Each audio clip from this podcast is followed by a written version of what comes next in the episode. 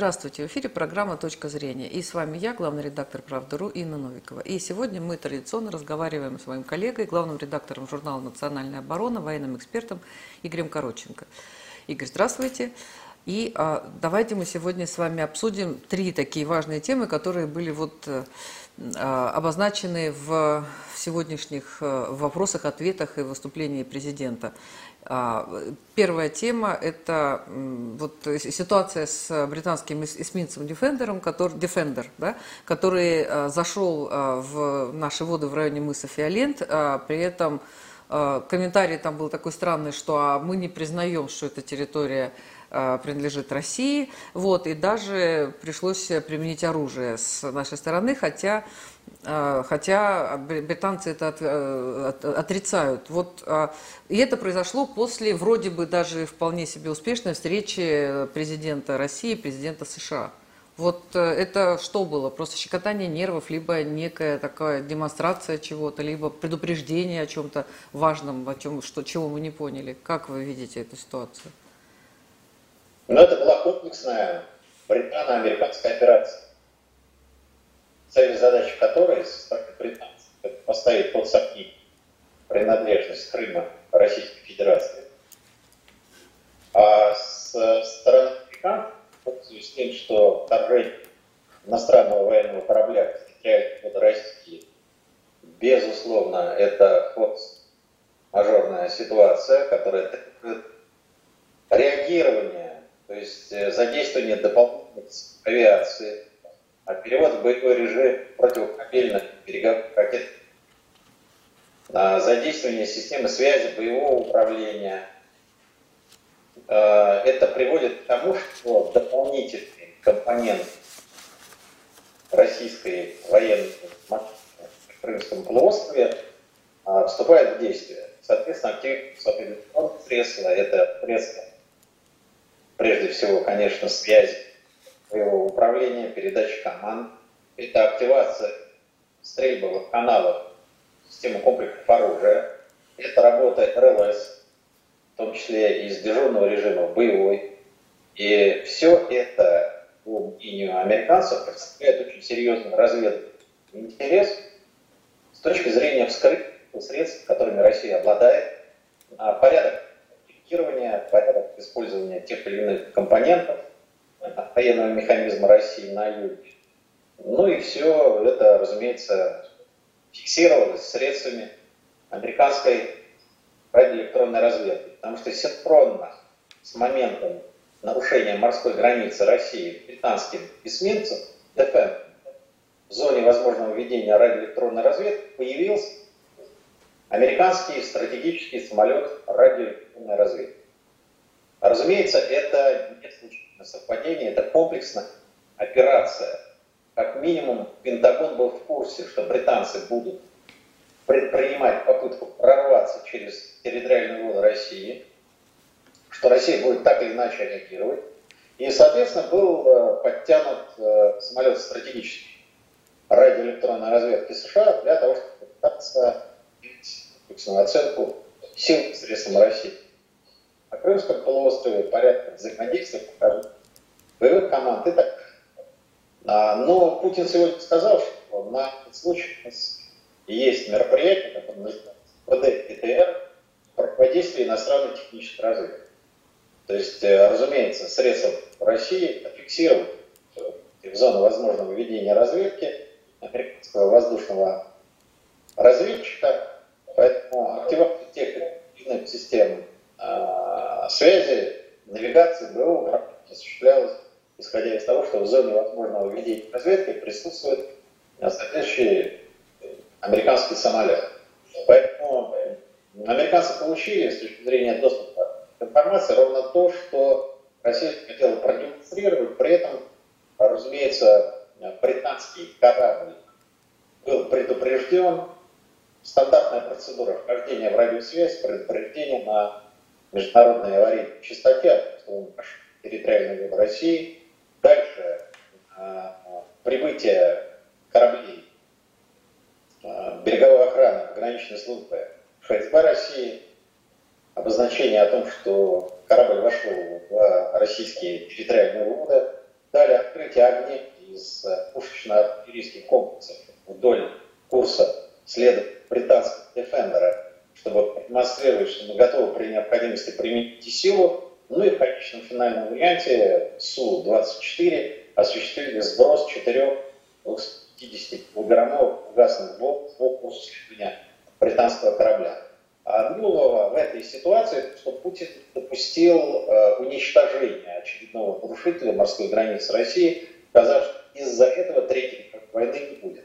Я думаю, надо пояснить все-таки нашим зрителям и слушателям, э, почему такое высказывание прозвучало из уст российского президента. Есть определенный алгоритм, механизм действий когда иностранная военная цель вторгается в воздушное пространство, либо нарушает морскую границу всегда действует по определенному алгоритму. Это оповещение, уведомление, что ты нарушил государственную границу. Дальше сближение с нарушителем и демонстрация, то, что а, ты находишься а, внутри э, российского либо воздушного, либо морского пространства. Дальше предупредительная ну, а как последнее средство, если ничего не удалось сделать, а дальше, по идее, следует такая информация, как попытка перехвата, если мы говорим а, воздушного нарушителя, и принуждение его к посадке на из российских аэродром, а, соответственно, морской цели, либо вытеснение ее методом навала за пределы территориальных вод России, либо таран, а, ну, а уже последнее средство – это оккультное поражение. В данном случае наши самолеты могли бы сбить любого потенциального нарушителя после того, как вот вся эта система мер не сработала и не вызвала какую-то ответную позитивную реакцию нарушителя, значит, уничтожение. То же самое и по морской цели. В данном случае удар сверхзвуковой противокорабельной ракеты, например, Х-31А, либо ее модифицированный вариант Х-31АД. Это сверхзвуковая ракета, очень трудно перехватывается. А, собственно, если британец там дальше не ушел из наших вод, мы могли применить к оружие. И Путин сегодня открыто сказал, что будем применять такое оружие, будем топить, сбивать. И из-за этого не будет Третьей мировой войны, потому что это освящено формой международного права и, соответственно, право на самооборону государства на территорию которого воздушное пространство, морское пространство вторгается, не реагирует, демонстрирует враждебное намерение иностранной военной цели на легитимные действия. Конечно, был бы международный кризис, наверное, Запад отвечал бы санкции, Лондон не неистовствовал бы, Борис Джонсон делал какие-то заявления, но с практической точки зрения а подобного рода жесткая силовая реакция России, она освещена нормами международного права и правом на самооборону. Поэтому либо вывели бы из строя, отконвоировали дальше в Севастополь, либо уничтожили, пустили на дно а, британские эсминцы, любой другой.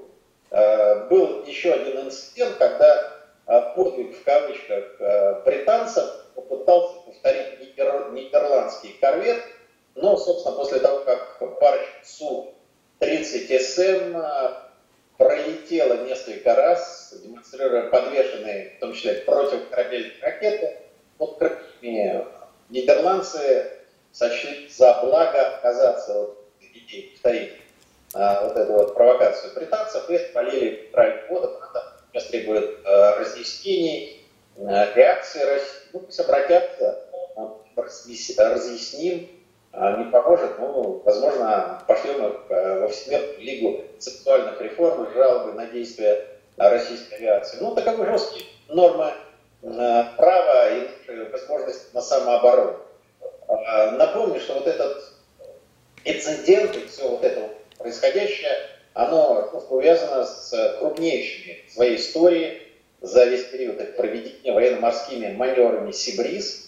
Они проводятся при активном участии Украины и на территории Украины. Там есть наземный компонент, демонстрирует высадку морского десанта и сил специальных операций – применительно к вторжению в Крым, ну, высаживаются они, конечно, не в Крыму, а на украинском побережье, но отрабатывая весь механизм. Плюс военно-морская блокада Крыма, это демонстрирует многонациональная ударная э, корабельная группировка, которая сегодня проводит маневры в Черном море. там не только стран НАТО, но и привлеченные государства. Ну, разумеется, ядро – это натовские боевые корабли, и многие из них являются носителями высокоточного ракетного оружия, крылатой ракеты класса «Томагавк». И плюс, э, соответственно, средства воздушной разведки. Все это действие разворачивается широко. Россия обозначена в качестве легитимной военной цели. Они тренируются авиации. Разумеется, мы спокойно за ними наблюдаем. А силы средства Черноморского флота, средства э, э, ведения контроля за целевой обстановкой в Черном море, и у нас много степени готовности, мы отслеживаем, но спокойно, при этом четко сегодня постом месседж то любой другой нарушитель морской границы России как старается тот же самый маневр, что э, британский эсминец он не отделается просто при полетами российской авиации, а запросто может быть отправлен на дно, без последующего развития Третьей мировой. Ну вот а, также на встрече, на прямой линии было сказано о том, что ну, наш президент не видит смысла встречаться с президентом Украины. И э, при этом мы вот последнее время, даже уже там, не совсем последнее время, замечаем ну, активизацию господина Зеленского, и в том числе он просто пытается вот просто через окно залезть вот э, в НАТО и э, делает такие заявления о том, что вот чуть ли не без Украины судьба НАТО, она э, будет э, печально и трагична. Ну, я там где-то утрирую, но э, вот э, все-таки каково... Ну, и, конечно же, он хочет в ЕС и тоже об этом прям активно заявляет, напрашивается. А все-таки каковы э, сейчас перспективы Украины попасть в НАТО? Вот они э, есть или они или Зеленский своими вот, поведением и заявлениями наоборот отодвинул Украину? Да, еще и, конечно, извините, да, еще и то, что опять сегодня президент сказал, что мы один народ, это просто вызвало, это еще и вот наложило очередную истерику вот на, на все вот эти попытки а, пробиться в НАТО. Ну, Зеленский никто, и звать его никак, но в данном случае мы исходим из э, того, что НАТО действительно очень активно последнее время осваивает территорию Украины. А создаются различного рода пункты материально-технического базирования, прообраз будущих военных баз. Осуществляется завоз вооружения военной техники западного производства, которая, по данным российской военной разведки, дальше может передан украинским войскам, которые нацелены на проведение Блицкрига против Донбасса. Идет активное освоение Украины как потенциального театра военных действий и базирование соответствующих э, видов вооружений, включая ударных, ну, разумеется, компоненты э, сил специальных операций натовских государств активно осваивают то, что называется на языке военных потенциальный театр военных действий. Это серьезная вещь. Примут НАТО, э, примет НАТО Украину в свои ряды, либо не примет, здесь можно интерпретировать да и нет, но ведь важны не намерения, важны возможности. И вот те возможности, которые сегодня Альянс создает с точки зрения использования территории Украины как плацдарма для ведения боевых действий против Российской Федерации, это серьезно. Но потом не будем забывать, хотя у нас и принято ругать, смехаться над украинской армией. С одной стороны, действительно так, с другой, все-таки они не стоят на месте, идет совершенствование. В частности, такой опасный компонент украинских вооруженных сил как диверсионно-разведывательная деятельность. Всегда сильной стороной и украинской повстанческой армии, которая признана террористической организацией, и организация украинских национальных, также признана террористической организацией, это всегда были методы тайной диверсионной войны. И мы помним, что уже в советские времена огромными усилиями НКВД, СССР, вот этот банк было частично обезврежено, частично люди ушли там на запад. Нет, проблема была актуальна до конца 50-х годов. И вот эти навыки не утеряны. Важно понимать, что Украина может укусить, ужалить и сделать это очень больно путем подготовки, засылки диверсионно-разведывательных групп для совершения терактов. А как на территории ДНР и ЛНР это происходит? И надо отметить, что успешные операции по ликвидации политического и военного а, руководства этих признанных республик, это, соответственно, украинские спецслужбы и диверсанты демонстрируют никакой работы.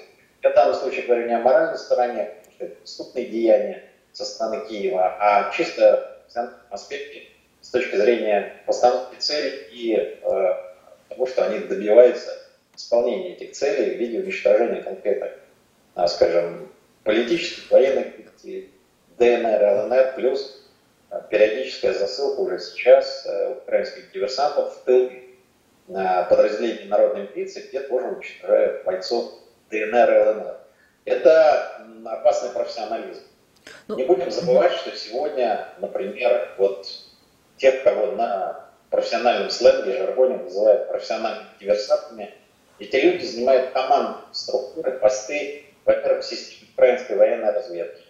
Это в структуре Главного управления разведки Министерства обороны Украины. Дальше в службе внешней разведки Украины, там есть свой спецназ. И плюс, э, конечно, служба безопасности Украины, где также есть подразделение специального назначения. Эта триада, она эффективна, она опасна. И для России сегодня это реальная угроза и вызов безопасности с точки зрения того, что, во-первых, украинский спецслужбы создает опорные пункты для будущей диверсионно-террористической деятельности на юге России, в Крыму. И было несколько операций в России по а, аресту и задержанию с поличным вот этого банк подполья фактически. А, то есть создается инфраструктура террора. И дальше вот путем переброски тех э, диверсионно-разведывательных групп с территории Украины на территорию России в период, либо в момент обострения военно-политической ситуации, здесь это серьезный вызов, который мы должны учитывать и которому должны противостоять. Это сильная сторона украинской армии. При том, что там, конечно, проблемы с комплектацией личным составом, с большими проблемами технического перевооружения, неспособность украинского оборонно-промышленного комплекса поставлять для собственной армии современные системы вооружения и военной техники, но вот диверсионно-разведывательный компонент, это было, есть и будет оставаться сильной стороной украинских спецслужб и вооруженных сил Украины. Это надо учитывать и, соответственно, быть готовыми нейтрализовать подобного рода украинский потенциал. Игорь, вот мне казалось, что а, вот вы говорите это про диверсионную вот эту вот его составляющую, но ведь государство, а, как правило, не заявляют э, об этом, э, да, то есть это не может быть частью государственной политики. Я говорю о приличном государстве, да, потому что, ну как, это терроризм, это а, это в том числе и борьба с мирным населением, кстати, да, и жертвы, и жертвы отнюдь не только там среди военных.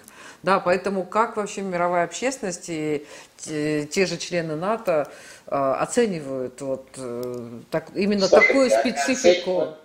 Они оценивают, они оценивают это всемирной поддержкой Украины. Если мы ждем, что кто-то Киев поругает, знаете, это напрасные иллюзии. Современный мир жесток, циничен, и в глазах Запад политиков подобного рода действий Украины, если нелегитимны даже, то они просто закрывают на это глаза. Вот и все. Поэтому мы можем возмущаться, куда-то обращаться, чего-то требовать. Бесполезно. Мы должны иметь контр, силовой вариант парирования такой угрозы. Ну, в том числе и создавать соответствующие оперативно-поисковые подразделения, а, обучать их, оснащать, скрывать украинское диверсионное подполье, оно закладывается, работа идет периодически мы видим, арестовываются те или иные граждане России, а, которые являются либо агентами украинских спецслужб, либо а, выполняют другие поручения. Это борьба разведки, контрразведки, это борьба щита и меча, борьба, кто более эффективен, кто более осведомлен, кто способен на более решительные и эффективные действия.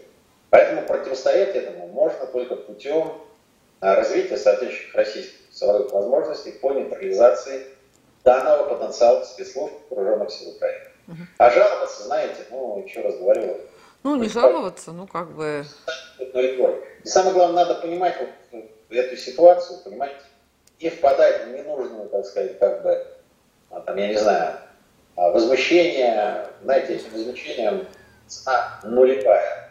Только имеет соответствующий потенциал парировать, изобретать уничтожение, а, чем наши спецслужбы, в принципе, занимаются на своей территории ищут, обезвреживают и готовятся к таким вариантам реагирования, если вдруг эта угроза будет материализована в самом, ну, таком вот, как бы, явном виде. Как вы оцениваете тоже заявление Зеленского о том, что возможно проведение референдума а, среди жителей Украины по поводу Крыма и Донбасса, если большинство украинцев а, а, скажет, что вот все, пусть идут, то э, Киев и отпустит и Донбасс, и Крым. Вот насколько Я это... Эти они носят отчасти популистский, отчасти занятующий характер. Там идет своя внутренняя политическая борьба, выживание режима Зеленского, который теряет поддержку населения.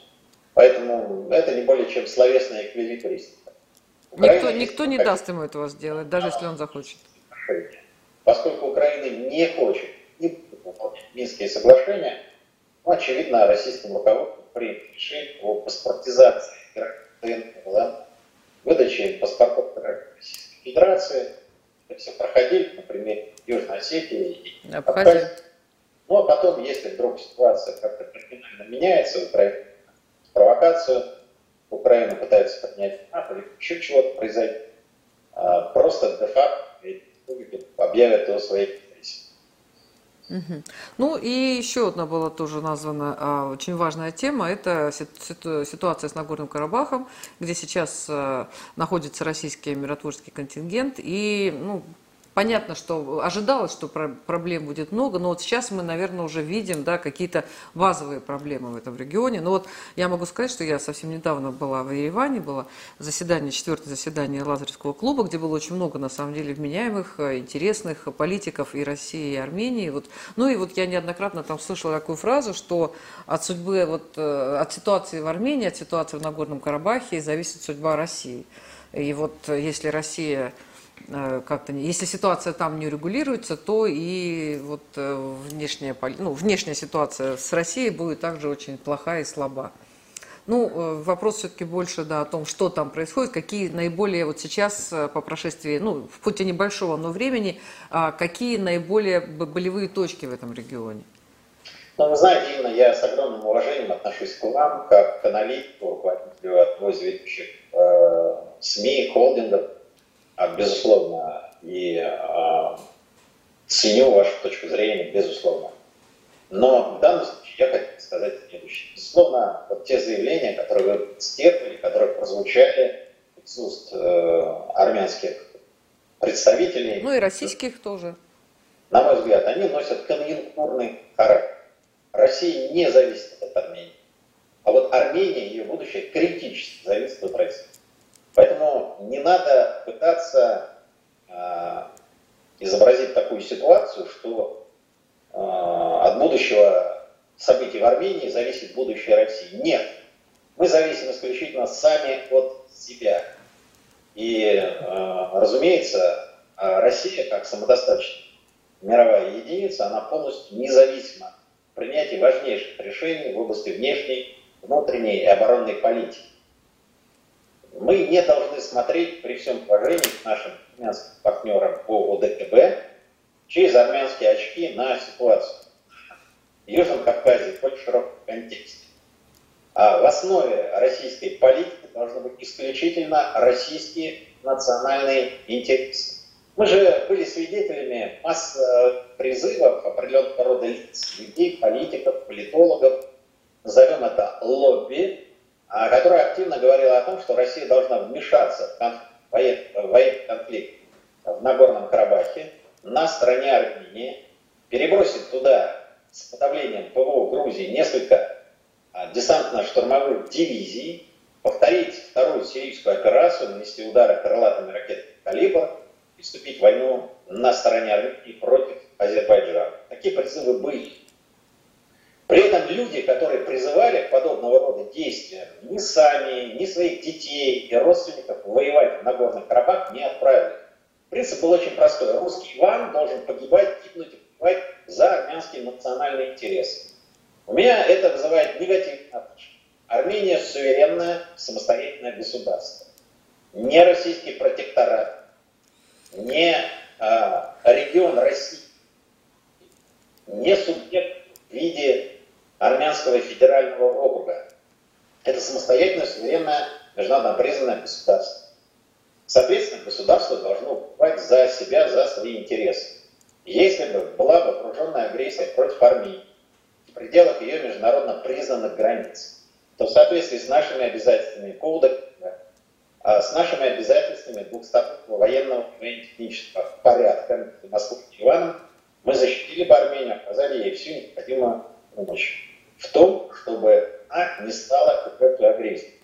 Но, как президент Путин неоднократно подчеркнул, боевые действия велись на территории Нагорного Карабаха, а не на территории Армении.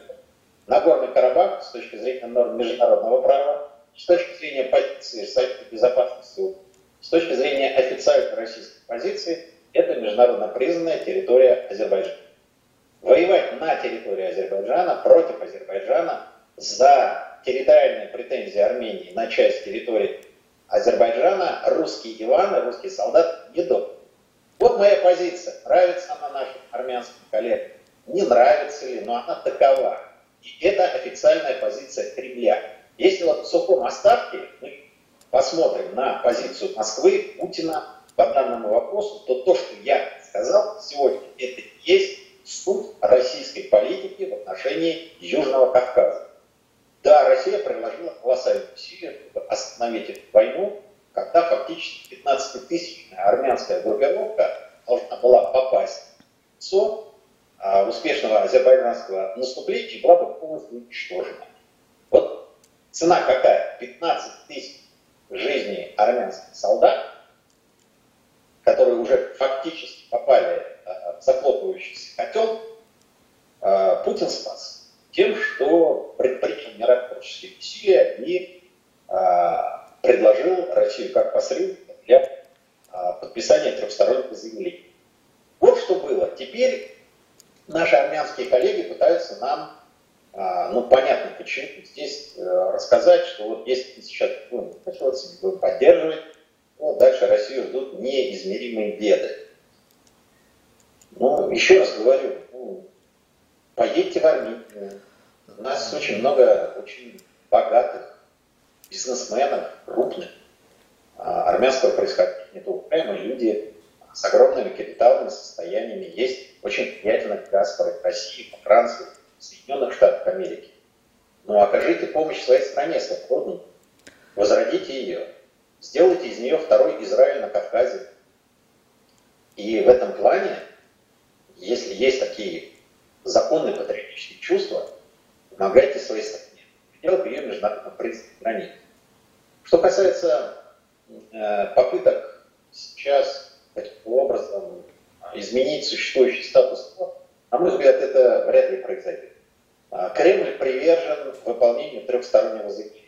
И его наиболее важного пункта – это открытие транспортных коридоров. Прежде всего, это Зангизовский транспортный коридор, который свяжет Нахичевань и Азербайджан, которым смогут пользоваться и э, Армения. Это будет экстерриториальный транспортный коридор, э, контроль за грузами, людьми, прохождением трафика осуществлять органы пограничной службы избирателей. Вот как бы такие есть договоренности.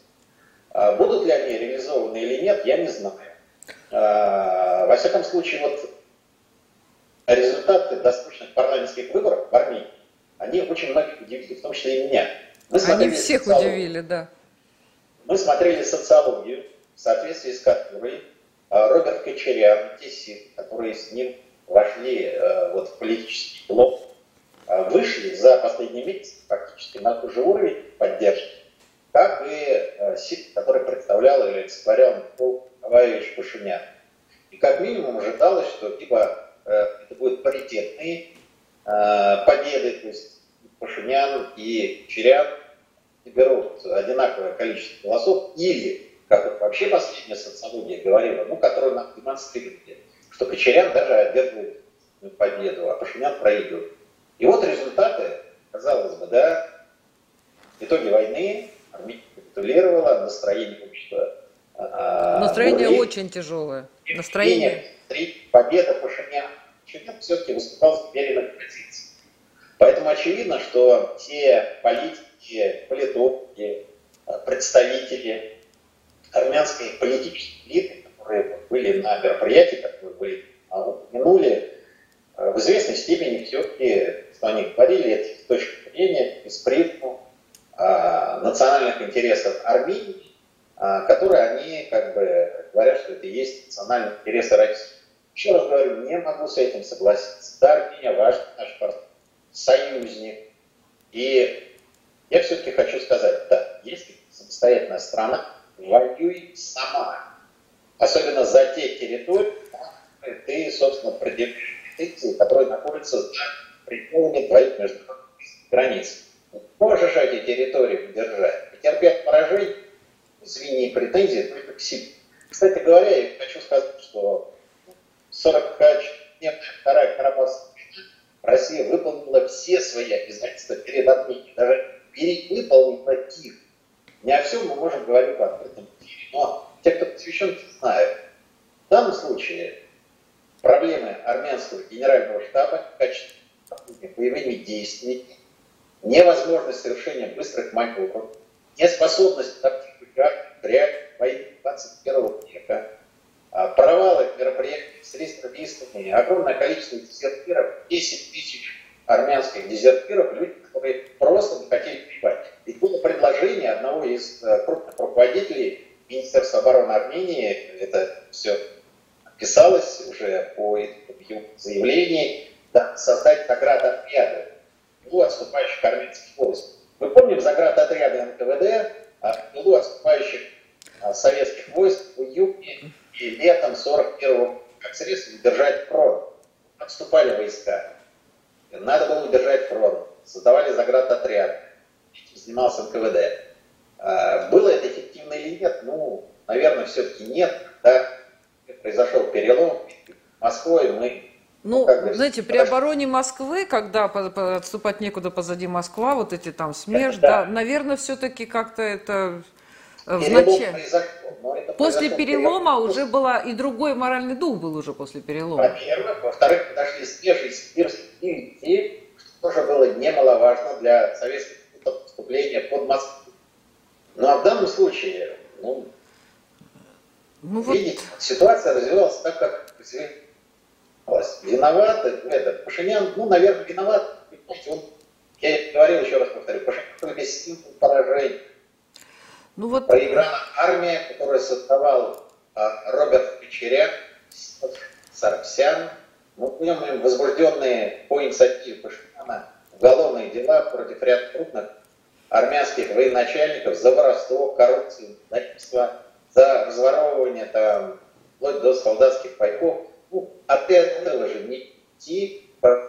Поэтому пилюля горькая, напиток горький, но вот армянское общество его сегодня пьет. Тем не менее, несмотря на это, честно, э, по удивлению, Пашинян победил. Ну, таково более армянского народа. Не хотят реванша, хотят мира и хотят э, нормальной человеческой жизни. Ну, а хотят, почему вы говорите? Запрос общества, я не знаю.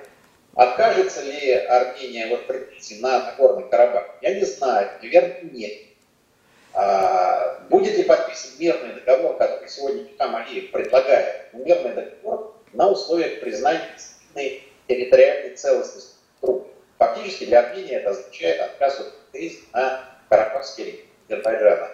Наверное, я так думаю, на нынешнем этапе армянский не будет а, высказываться в пользу такого соглашения. Как дальше будут развиваться события? Роберт Печарян говорит, через полтора года будет правительственный кризис, и Пашинян уйдет, прибудут силы, но, очевидно, э, Кочерян э, олицетворяет. Возможно, и такой сценарий, безусловно. Ну, знаете, прогнозы, они всегда, всегда а, сложны. Я говорю, мы к Армении должны относиться как к нашему союзу.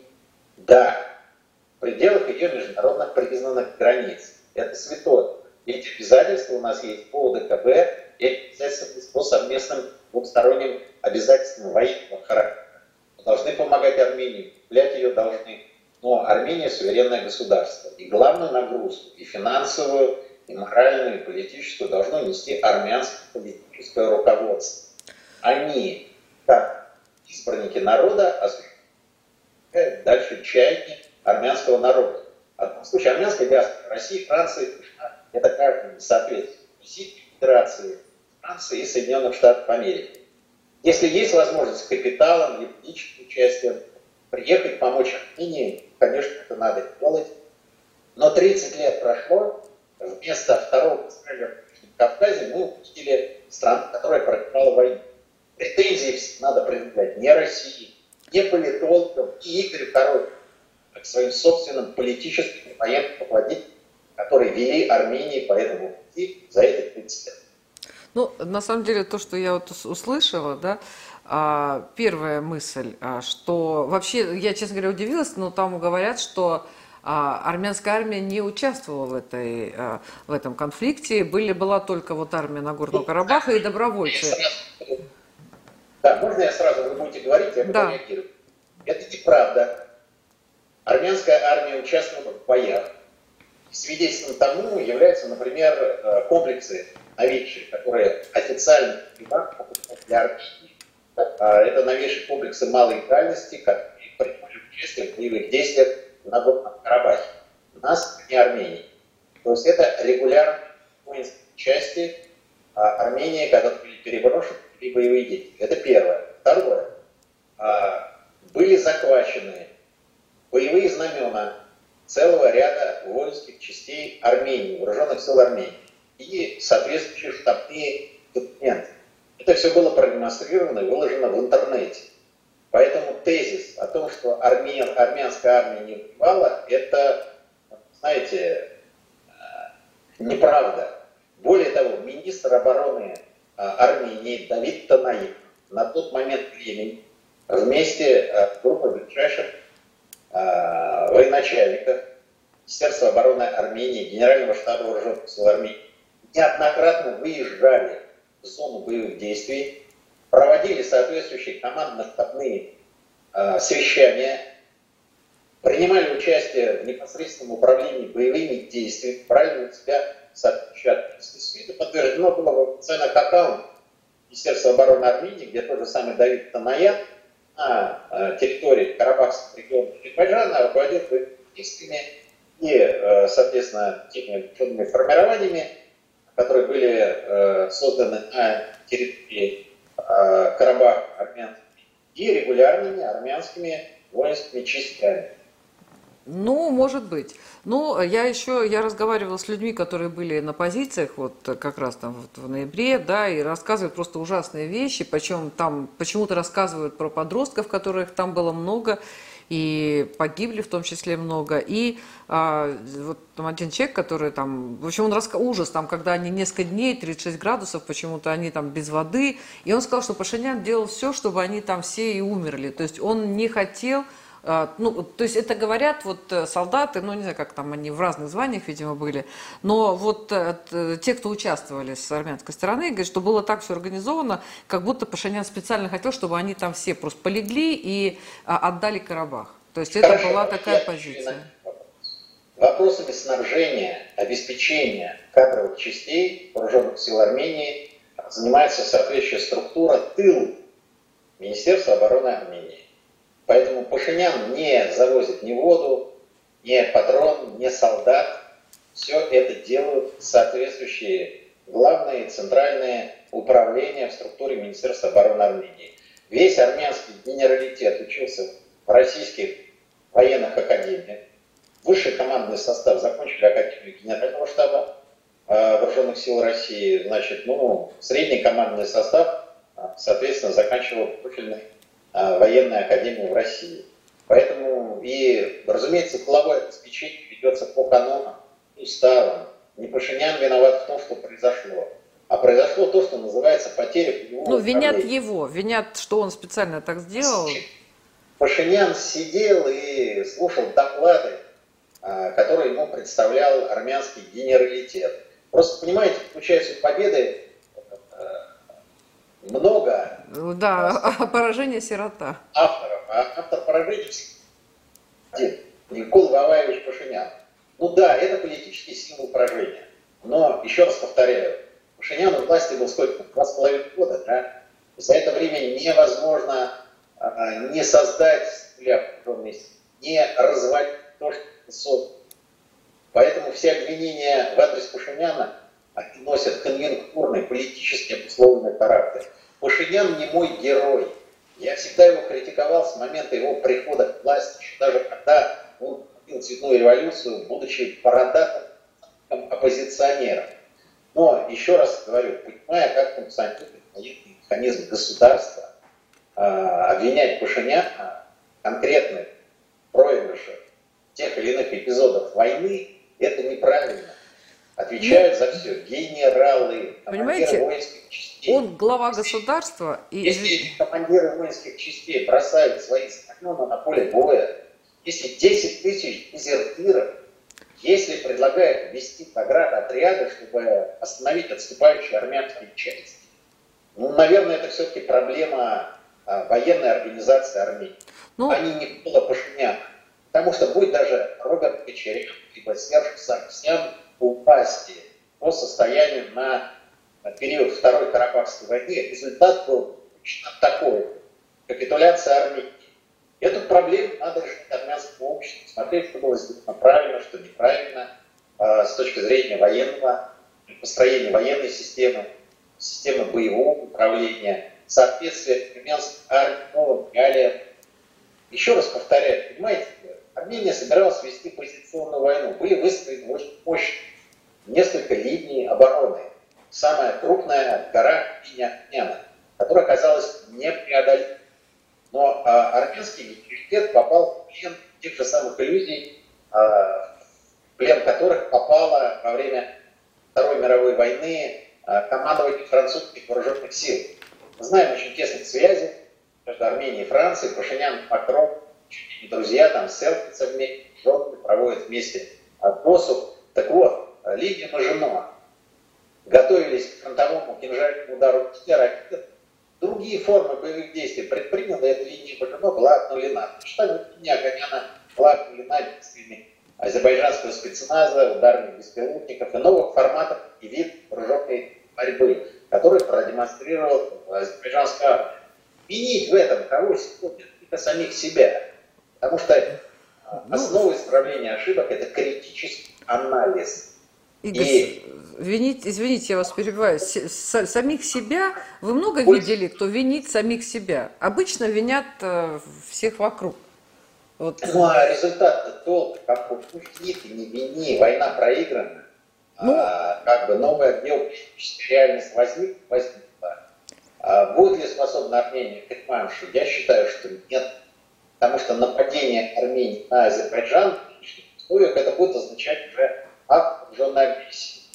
И мировое общественное мнение, санкции против Армения моментально поимеет, если она предпримет ну, ну, войны с Азербайджаном, нападения на азербайджанскую территорию. Поэтому здесь вот такая ситуация. Правда горька. И многие, наверное, армянские слушатели, э, зрители э, не будут аплодировать моим словам. Но я повторяю еще раз. Поражение вас самих в системе государственного и военного управления, в идеологии, а, в выстраивании государства, в системе мобилизационной готовности, в экономической несостоятельности и так далее. И виноват в этом только те, кто работает и руководит этим государством. Ну вот я еще слышала, так тоже там активно говорили, вы говорите про 10 тысяч дезертиров. Э, Это со... Да, но в Армении я услышала про низкий моральный дух именно азербайджанской армии и про высокий моральный дух армянской армии? Вы знаете, результат победа либо поражение в войне. Вот кто победит, у того хорошая экономика, у того хорошая армия, у того высокий моральный дух. Кто проиграл, у того плохая система государственного управления, слабый моральный дух и слабая армия.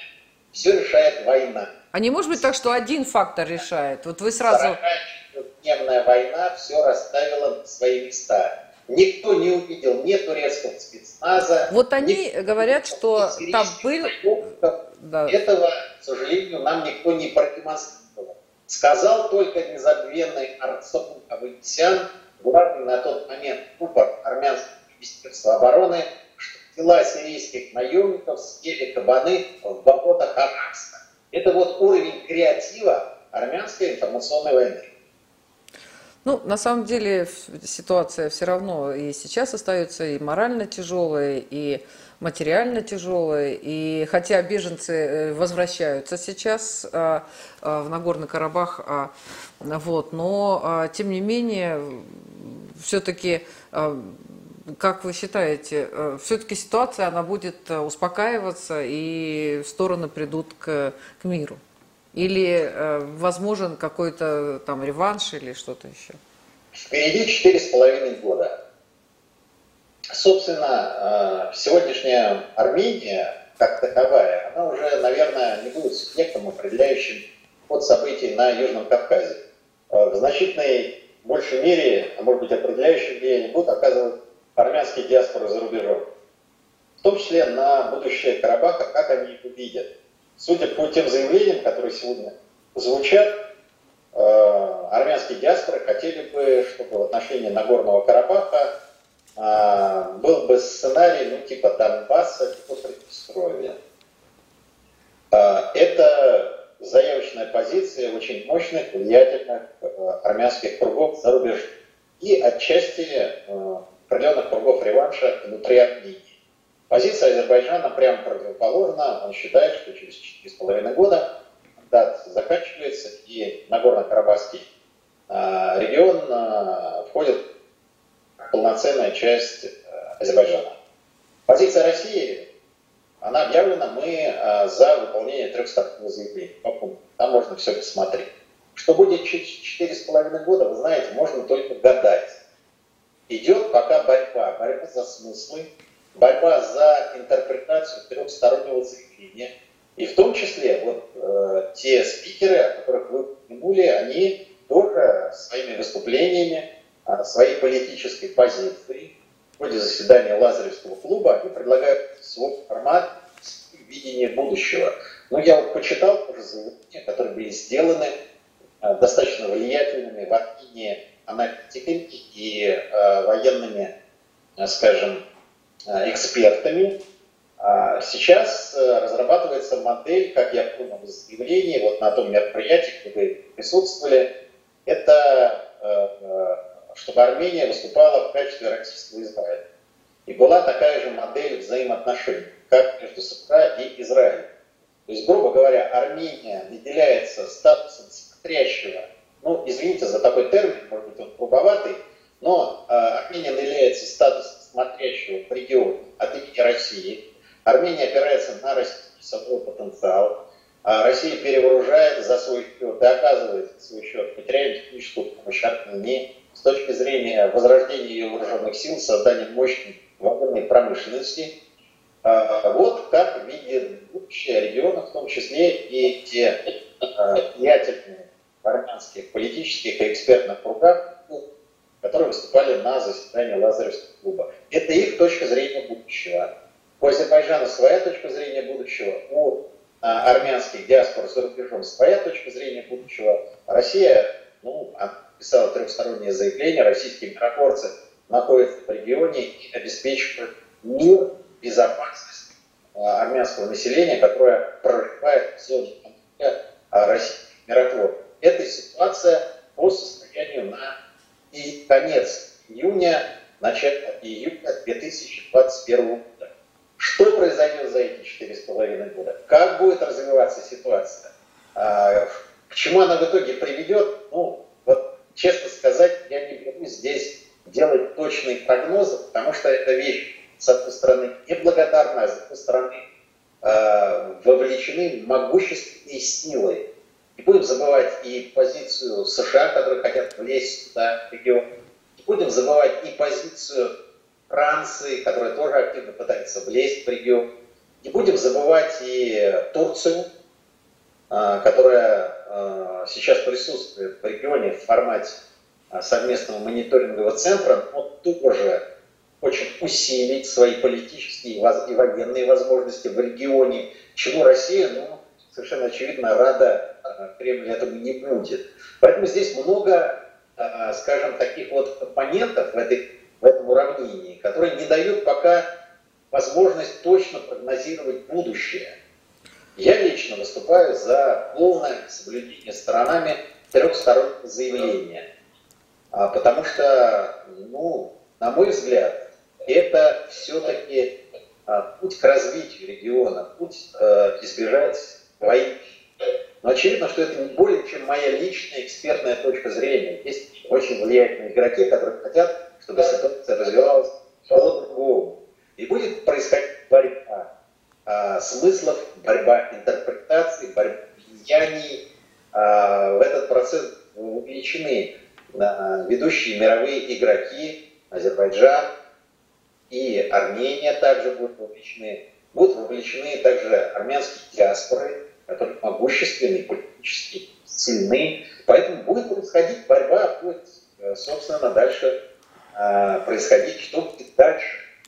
И точку здесь, наверное, ставить пока, давать какие-то четкие прогнозы тяжело. Я подчеркиваю еще раз за полное э, соблюдение трех сторон Хотя бы потому, что под ним стоит под президента моей страны России Владимир ну, Игорь, я в заключение могу сказать, что то, что вы сказали сейчас по поводу Армении и Азербайджана, да, это относится вообще вот ко всему. Это везде единственная борьба противоположности, э, да, хаотическое влияние, разные интересы самых разных групп. Это и, это и Украина, и Америка, и а, Британия, и Папуа-Новая Гвинея. Вот везде. Да, вот такой мир, такая жизнь. А сейчас вот, э, ну, китайцы, они там что-то планируют на 125 лет, у них там план развития хозяйства, да, у нас э, хорошо, если на 5 лет, но вообще а, события так быстро сейчас развиваются, что просто все меняется, ну, в течение месяцев может все меняться. И это ко всему относится. И я еще раз говорю, мой анализ, моя позиция, она не ангажирована. А, в данном случае у меня нет никаких симпатий, либо симпатии, одной симпатии национальные интересы Российской Федерации. Вот я понимаю так. Русский солдат за чужие национальные интересы и за чужие территориальные приобретения в своей жизни платить должен. Вот в этом заключается. Да, нападение на нашу страну, либо нападение на наших союзников, у нас есть обязательства. Но чужие территориальные аппетиты, знаете, мы обслуживать не должны. Здесь действует очень простой принцип. Можешь, удерживай, не можешь, извини, предъявляй претензии к самому себе. Я в данном случае говорю это в адрес наших уважаемых армянских коллег. Поэтому, э, собственно, безусловно, я приветствую дискуссию. Я с интересом наблюдаю за точками зрения, которые формулируются. Словно на э, площадке вот, четвертого, по-моему, заседания Лазаревского клуба ну, не только на этой площадке, масса площадок, где формулируются разные То точки зрения. Армянские интеллектуалы, в том числе военные аналитики, я внимательно мониторю, отслеживаю всю эту ситуацию. А, ну, как я понял, сегодня, вот, по крайней мере, эта часть армянского истеблишмента, а, она хочет превращения Армении в российский Израиль, который бы Россия поддерживала, содержала, вооружала и наделила бы неким мандатом а, смотрящего в регионе. Отвечает ли это российским национальным интересам? Спорный вопрос. Судя по тем очень аккуратным заявлениям по поводу ситуации в Нагорном Карабахе, который сделал сегодня в ходе на прямой линии президент России Владимир Путин, он очень аккуратно, а, не давая реферансов в адрес ни одной, ни второй стороны, высказался ну, в общеполитическом плане за важность сохранить мир. Да, Важно, чтобы война была прекращена, важно сохранить мир, но важно, помимо этого, на мой взгляд, и дальше реализация других пунктов трехстороннего заявления, разблокирование транспортных коридоров, экономическое сотрудничество, взаимодействие, делегитация, демаркация армяно-азербайджанской границы. Безусловно, это необходимо делать, чтобы избежать пограничных инцидентов, да и в будущем каких-либо процессов. То есть Южному Кавказу нужен мир. Вот это суть российского национального интереса. Конечно, мы не заинтересованы, чтобы в регионе появились а, дополнительные иностранные контингенты и а, там, базы и так далее. Но это тоже вопрос политики, вопрос возможностей, вопрос того, какую модель и какое взаимодействие мы будем предлагать странам региона. Сейчас а, будет решаться вопрос с Ираном, а снимут ли санкции с ним американцы или нет. Но здесь, еще раз говорю, регион настолько сложный, настолько непростой, нелинейный, что вот такие, знаете, лобовые прогнозы, что будет там через 4,5 года, делать трудно. Я лишь могу выразить надежду, что война когда снова не повторится, а основа урегулирования мирного развития Южного Кавказа, а, соответственно, Армении и Азербайджана – это трехсторонних заявлений, под которыми стоят подписи Владимира Путина, Ильхама Алиева и Никола Пашиняна. Вот, собственно, наверное, вот суть моей позиции. Да, спасибо большое, Игорь. Это была программа «Точка зрения» и наш гость, военный эксперт, главный редактор журнала «Национальная оборона» Игорь Короченко. Спасибо и хороших выходных.